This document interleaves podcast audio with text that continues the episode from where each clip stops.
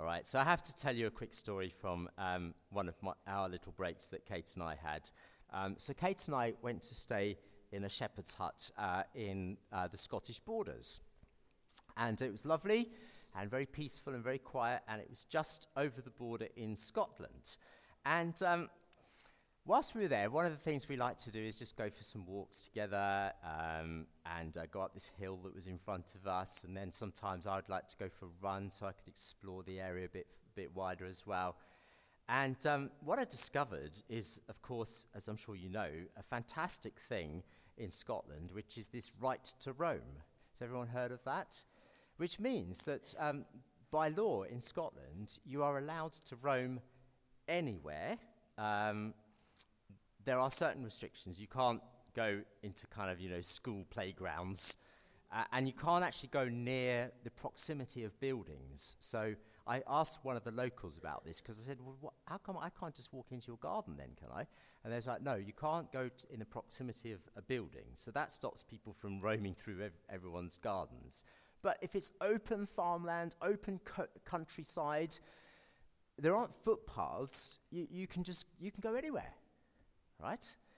And uh, this is a long tradition in Scotland. Now, I thought this was really amazing. I thought, wow, this, this is going to be fun. I can just go anywhere. But you know what? I found that it was an absolute nightmare. I mean, Kate and I tried to make a, a walk up to this hill, and there I've got my OS maps up on my phone, but there's no footpaths. So we're thinking, oh, this is fun. We've got freedom. We can go anywhere we like. But then you think, well, which way should we go then? Uh, and will there be a path there? And what about when we get to this hedge? I wonder if there'll be a stile. I don't know. Um, what, will there be a big ditch that we can't get, get across? Will there be boggy moor? Um, we don't know because there's no footpaths. You can go anywhere. And I discovered that it was actually a bit of a mixed blessing. Having total freedom to go wherever you wanted actually was quite restrictive and actually made you a bit more anxious than if you had some footpaths where we, we went the rest of our holiday we were back in northumberland um, which is debbie's giving us a big thumbs up for. And there are actually footpaths there. So you can plan your routes. You can think right today i'm going to do this and it's going to be a total of six kilometers and i'm going to go here here here and you can plan and make your route and you know that it's going to be a footpath and you know there's going to be proper paths and stiles and everything and it's actually a lot easier if there's footpaths. And I was thinking about this. And I was thinking that, you know, God gives us footpaths to walk on. He doesn't, you know, these days, freedom is a big thing, isn't it? Freedom is kind of the thing. Everybody wants total freedom to be, be whoever you want to be, do whatever you want to do. Um, you're completely free now, the problem with that is, I think it's quite an anxious way to live because you constantly have to decide, oh, I don't know, what, what shall I, you know, do, be, uh, how shall I be? And you have to make all the choices. Whereas actually, God has given us clear footpaths. Within those footpaths, we have choices, of course. We can think, oh, I want to do this career or that career. I want to get married. I don't want to get married. I want to marry this person, that person. We've got lots and lots of choices which footpaths to take, but there are clear footpaths that God has given us. And I would say that that is wonderfully liberating to actually know what God uh, has provided for us life works so much better. We've outsourced the decision to God. In fact, He's already made the decision, but it makes life a lot easier when we go, you know, I'm, I don't have to just keep guessing about everything. God has said, these are the ways, walk in them. And then, oh, well, now I know. Okay? And then I can enjoy the journey with Him.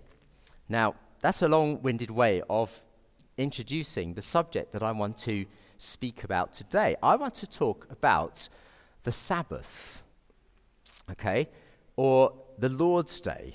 And let me just tell you a little bit. There's a book here. I have four free copies available for anybody who would like one at the end. It's called The Fourth Commandment. It's available also for free from the Christian Institute.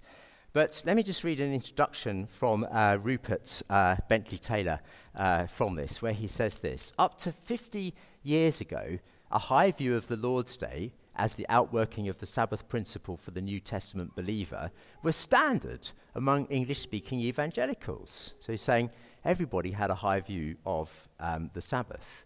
And he then lists the people who observed the Lord's Day and spoke strongly about the Lord's Day. And he says it's like a roll call of the great evangelicals of history.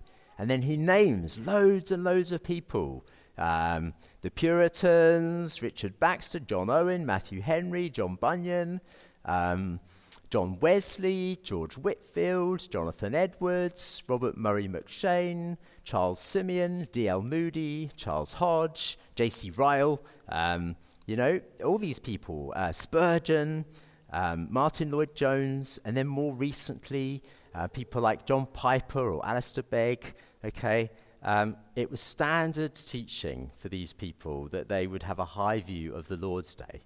But then, he says, Today I know leading evangelical preachers and pastors whom I love in the Lord and gospel preaching churches who I respect that dismiss the relevance of the fourth commandment with little hesitation. Among the younger generation of Christians, there are many to whom the whole notion of one day set aside for God seems a quaint throwback to Victorian values. So he says if it's out of fashion, people have kind of abandoned that whole idea of the Lord's Day, the Sabbath, and um, I want to just look at it together with you. And I've been on a journey on this myself, actually. I've always had a respect for the Lord's Day. I've always been quite careful to say, no, Sunday, Sunday morning church, that's absolutely a priority for us. But I've, I've been on more of a journey, I think, recently about this and thinking more uh, widely about the significance of the Lord's Day. Now, it's interesting in Luke chapter 23 and 24. In Luke 23 and verse 56, um, Simon Jones read from this when he was preaching a couple of weeks ago. In verse 56, it says that the ladies went home and prepared spices and perfumes. This is after Jesus had been buried, okay? And um, they, they then rested on the Sabbath in obedience to the commandment.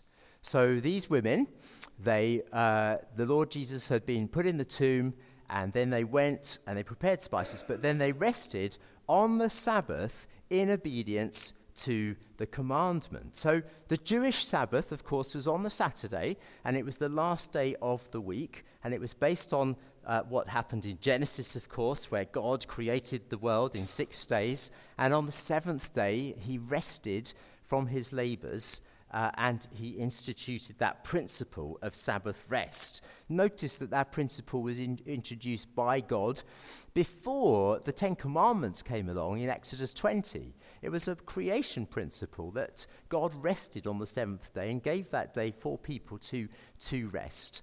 And um, so that's what these ladies are doing. They're observing the Sabbath, which of course then was repeated in Exodus in the Ten Commandments, on the fourth commandment to say that we should observe the Sabbath. Now, Luke 24 and verse 1.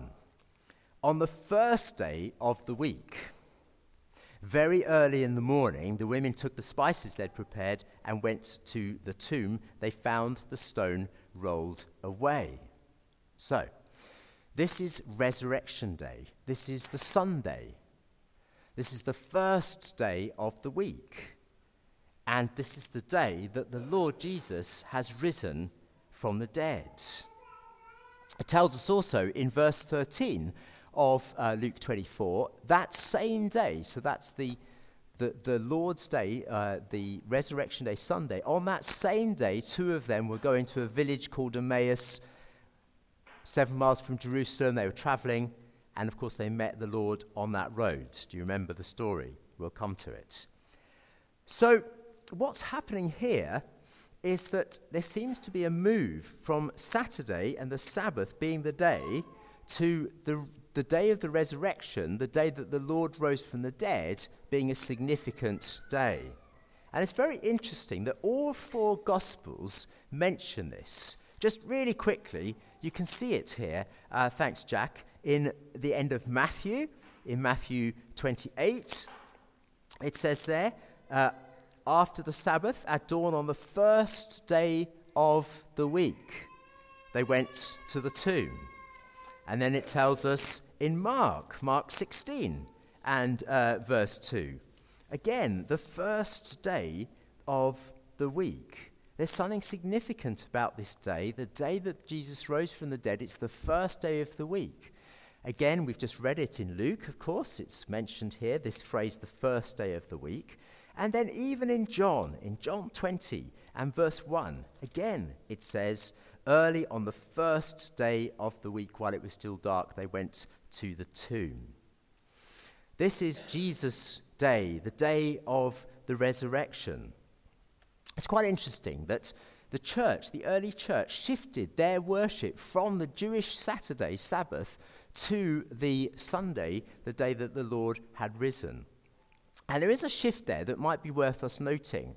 You see, the Sabbath on Saturday was, the, was at the end of the week, so you had six days of work and then you rested after you'd been working. And that's good, it's good to rest after you've worked. But now we have the Christians worshipping at the beginning of a new week. So, what you do is you rest, you stop and look at God, you see that God is sovereign, you rest in the grace of God, His love for us, the gospel. We find rest in God today. We kind of like take a breath. God, you're in control. Lord, you're sovereign. Lord, you love me. Lord, you're with me. Lord, thank you. And then you go out into the world in, from that place of rest. And as you go out into the world working, you're working out of rest, out of knowing that God is sovereign. As you go into the working week, you work, you're going into a place knowing, having s- settled it at the beginning of the week, whatever happens this week, God is for me, God is with me, and God is on the throne. And that's a great way to start the week, isn't it? All right? And so that's, I think, a significant shift for us. So the early church seems very clear to me in the New Testament that they uh, worshipped God on what became known as the Lord's Day. So, for example, in Acts 20 and verse 7, Acts 20 and verse 7, it says there, on the first day of the week, we came together, I think it's up there, yeah, uh, Acts 20, verse 7. Got it?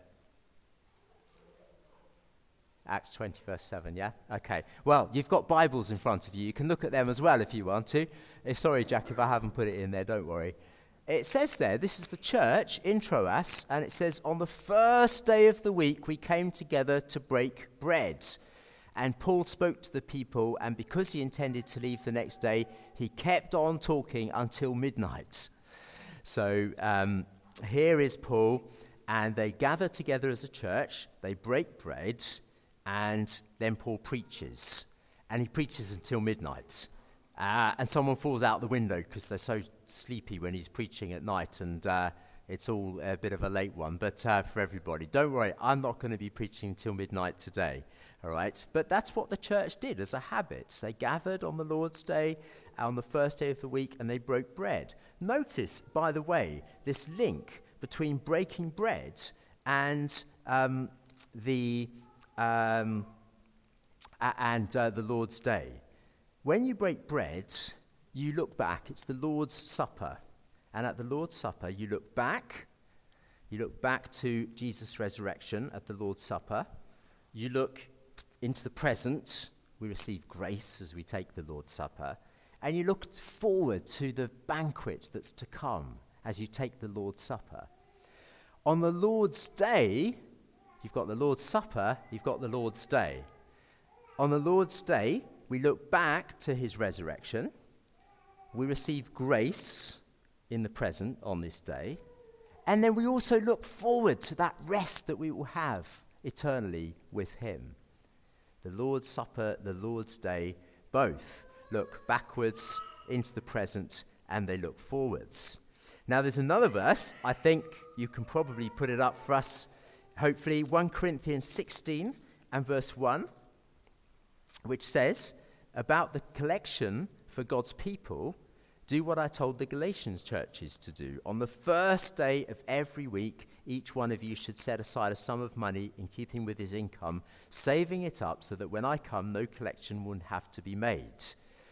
So it seems as if Paul is saying to this church, as a habit, gather, get, bring your collection and then save it up. And then when I come, I don't have to embarrass you with a collection. I'll, I'll take that money and I'll take it to the poor people back in Jerusalem. So there's this habit again of worshipping, breaking bread, hearing God's word, giving. It seems to be something the church is doing. And then one final verse for us is in Revelation chapter 1 and verse 10. Revelation chapter 1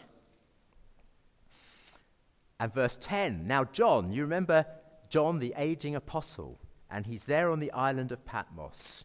And um, he says this in verse 10 On the Lord's day, I was in the Spirit, and I heard behind me a loud voice like a trumpet.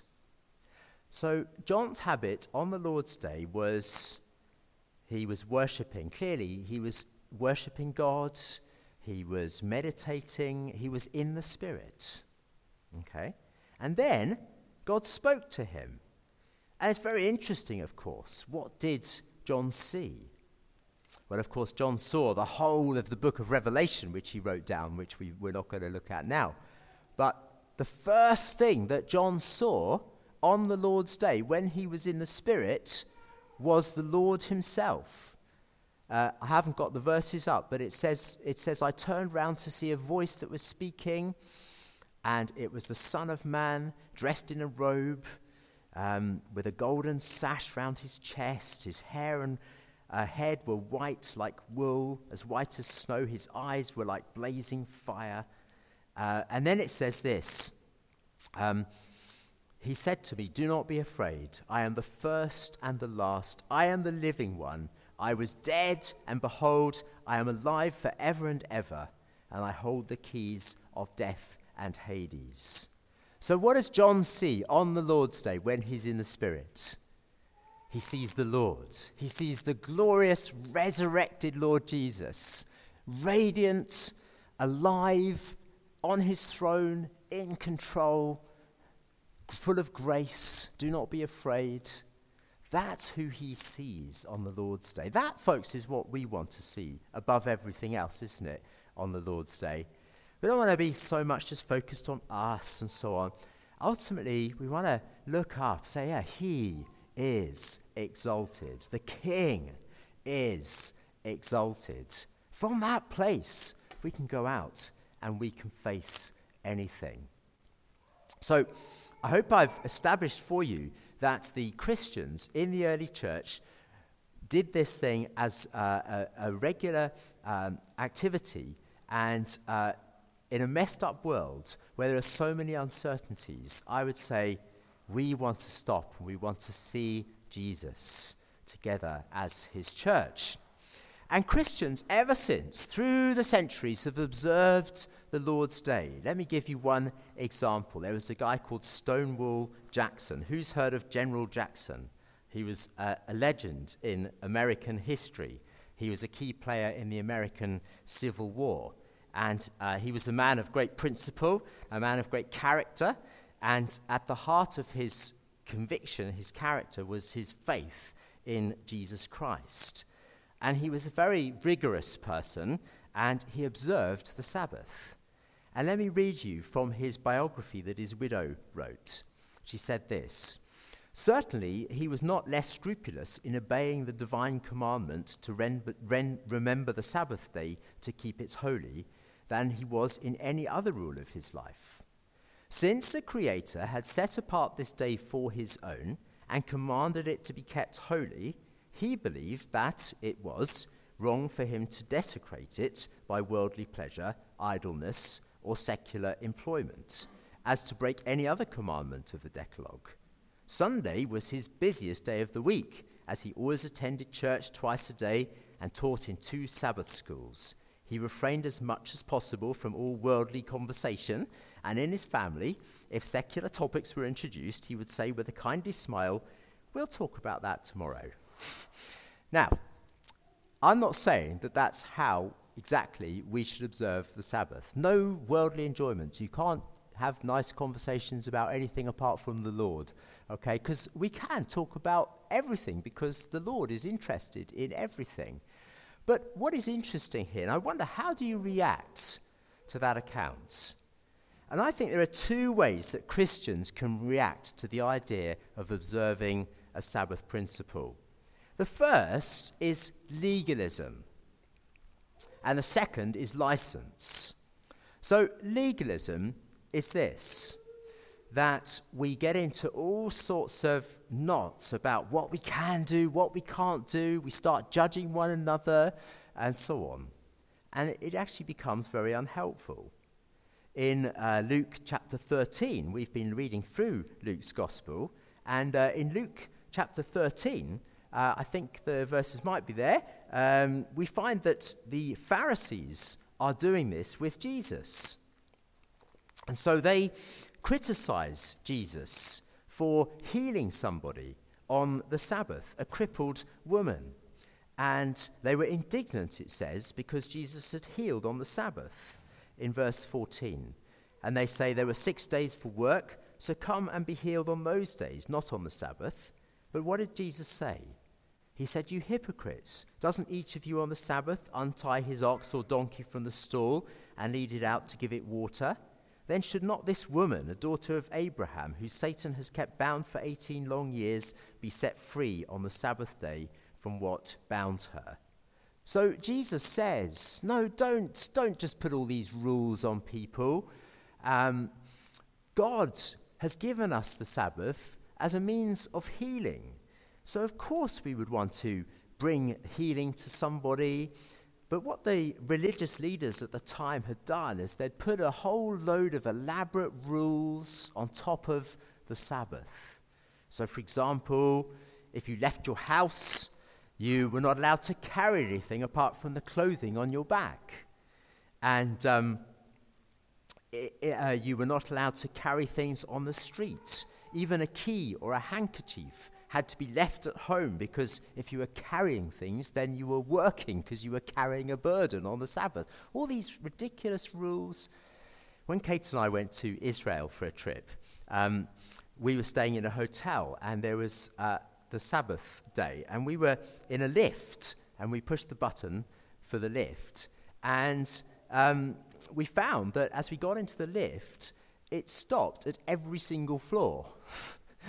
and we're like, you know, we just want to get to the ninth floor, thank you very much. But no, it stops at the first floor, then it opens at the second floor, then it opens at the third floor. What's going on? Why is it opening every single floor? And what we found was that the, this lift was a Sabbath compliance lift because it stopped us from having to work on the Sabbath by pushing the button to, to tell it to make it stop on our floor because that would be work, you see. So it was a Sabbath compliant lift. It, it automatically just opened on every floor um, so that we didn't have to work on the Sabbath by pushing a button, right? Now, that, that's, that's just legalism, isn't it? Um, and that's what Jesus faced, was this petty kind of judgmental attitude and so on. We don't want that. And Jesus peeled off all those layers of rules and regulations and condemnation and so on. We find that Jesus in Luke 6, just a little bit earlier, in Luke 6 and verse 1, there his disciples are picking some ears of corn and rubbing them and eating the grain on the Sabbath. And the Pharisees again criticize Jesus' disciples for daring to work by picking some grain when they're out for a walk on the Sabbath. And Jesus says to them, No, no, that's what David did when he was hungry. And then he says this in verse 7 The Son of Man is Lord of the Sabbath. Now it's interesting that Jesus says that you see, Jesus doesn't set aside the Sabbath in response to these Pharisees. He doesn't say to them, oh no, well, the Sabbath no longer applies. He could have said that. He said that about the food laws. He set those aside. He said, no, no, they're no longer relevant. But he didn't set aside the law, he just explained what it was really there for. It was created, he says. It was made. The Son of Man is Lord of the Sabbath. It, it was made, it was created by God. And he says elsewhere that um, man was uh, not made for the, for, sa- for the Sabbath, but Sabbath was made for man. It was made for us. And it was made for all of mankind as a gift and as a blessing. The Pharisees had turned it into a burdensome, legalistic weight. So that's the first thing we could do with the Sabbath is get all legalistic about it. Let me just say this. Don't go away from here and um, get it tied up in knots. Um, people think, you know, oh, shall I? Oh, no, I haven't got, we, we forgot to get some milk. Am I allowed to go and get some milk today? And so on. Right? It's down to your conscience. I mean, Kate and I would actually try to have made sure we've filled up with petrol before, if we're going on a journey on Sunday, so we don't have to stop at a garage. We're trying to make, actually, we've done the shopping. We don't really want to go to a shop. For us, we try to avoid that kind of thing. Um, but I, think you've got to work this through. There's, it, there's a principle, and I think then people have to work through and not um, be judgmental towards one another in this. But the other extreme is license legalism or license. And license is this, where we basically completely ignore the Sabbath. So, all the other commandments we believe in, sure, yeah, of course, you don't commit adultery. But this one, well, it's optional. You know? well, no, it's not, a, it's not uh, the ten suggestions, it's the Ten Commandments, isn't it? It's not just an idea, if you like it, take it or leave it. You know, like with adultery, we sort of go, well, yeah, I think that's a good principle. Um, but, you know, um, I mean, if, if, if the perfume's right and, and the, the mood is right and I get kind of start flirt, no, of course not. Yeah, that just gets you into massive trouble and sin. Okay, it's a, it's a commandment. It's a footpath. This is the path. Walk on it. You have to. Use, you're faithful to your to your husband or to your wife. In the same way, it's a commandment. Observe the, the Sabbath that the Lord has given to us. And so I think that's the bigger danger for Christians today. Not legalism, but license, where we completely kind of throw it out as being kind of old fashioned and so on. So let me just give you two good reasons why I think we should look to observe the Lord's Day. The first is for our benefit. It's so that we can rest as God did. It's interesting. Just ask this question. Um,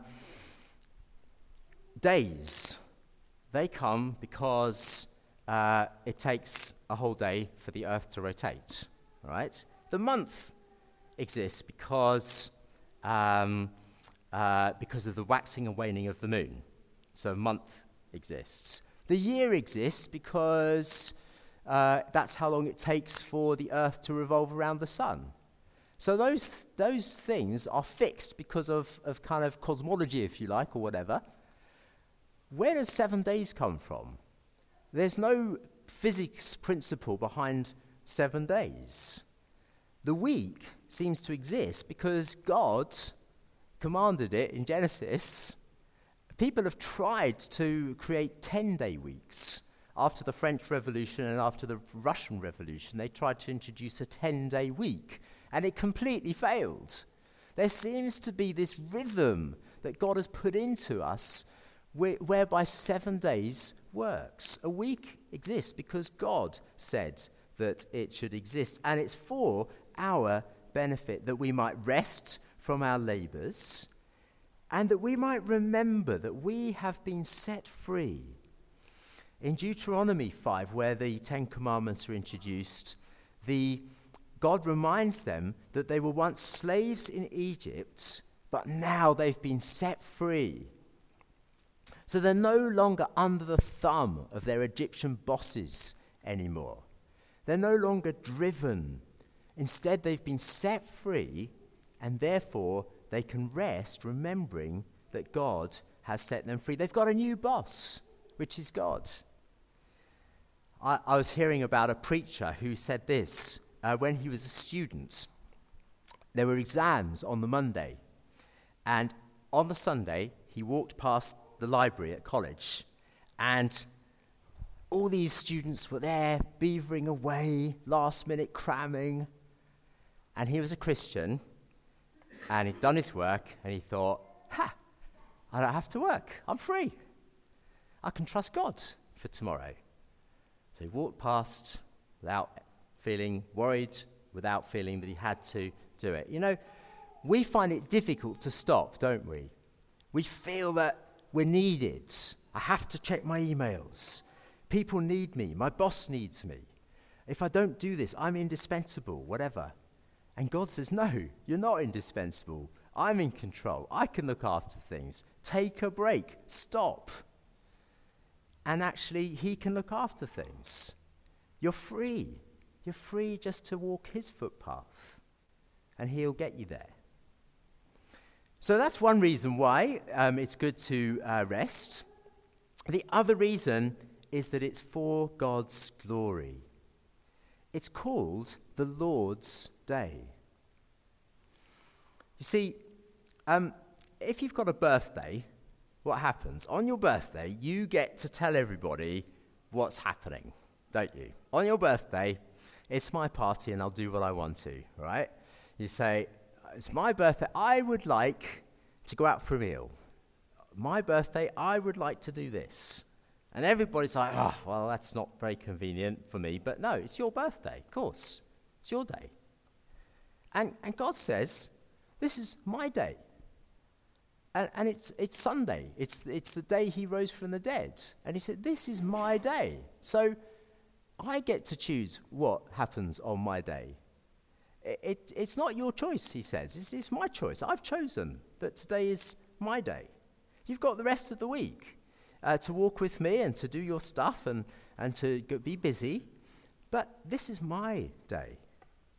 And I think we find it difficult. We find it really hard to stop. We feel like it's my time, my day, my right. Who's to tell me what I'm to do with my time? So, well, it's not your time. All of it is God's time. Every day is God's time.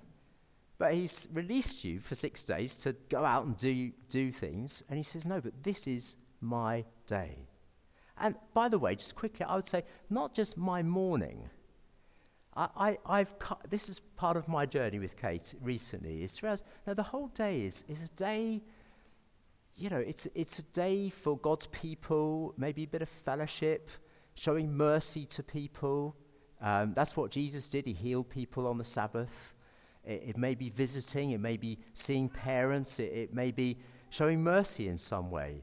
Uh, they used to visit almshouses and things on, on uh, the Lord's Day because it was part of just showing mercy. That, something different about the day. That's what I'm trying to say. I'm not telling you exactly what to do, but I think there's something special, different that we should observe and enjoy about the Lord's Day.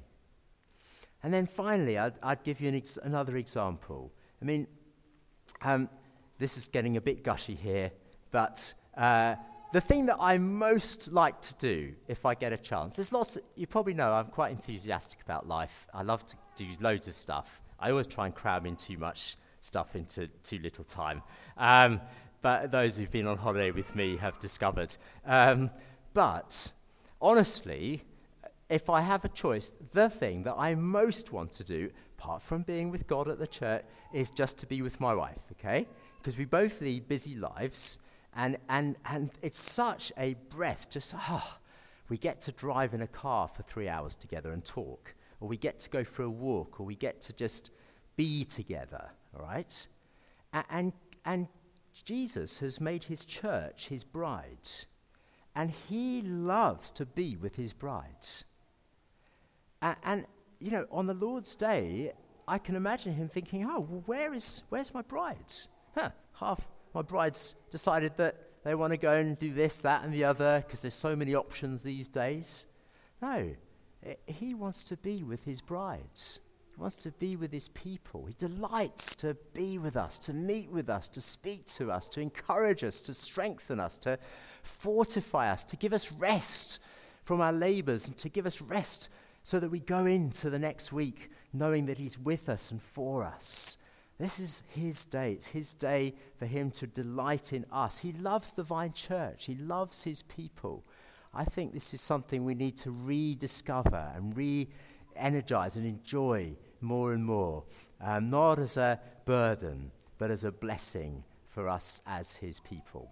So, can we pray? And then we will uh, respond in worship.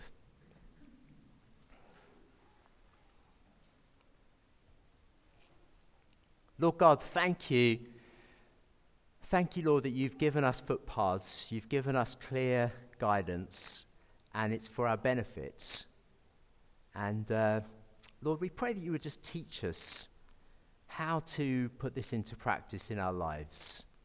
We pray that we go from here and find ourselves reflecting and seeing your wisdom.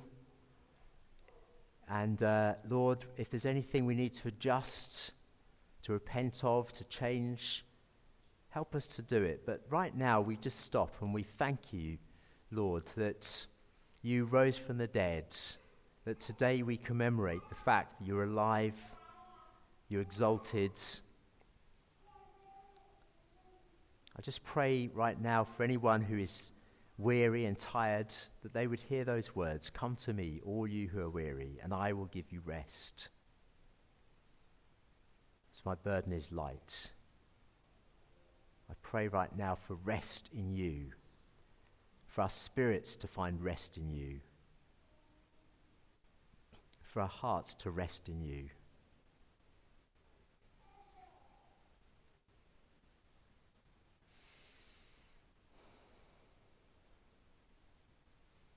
Hmm. We ask for this in Jesus' name. Amen.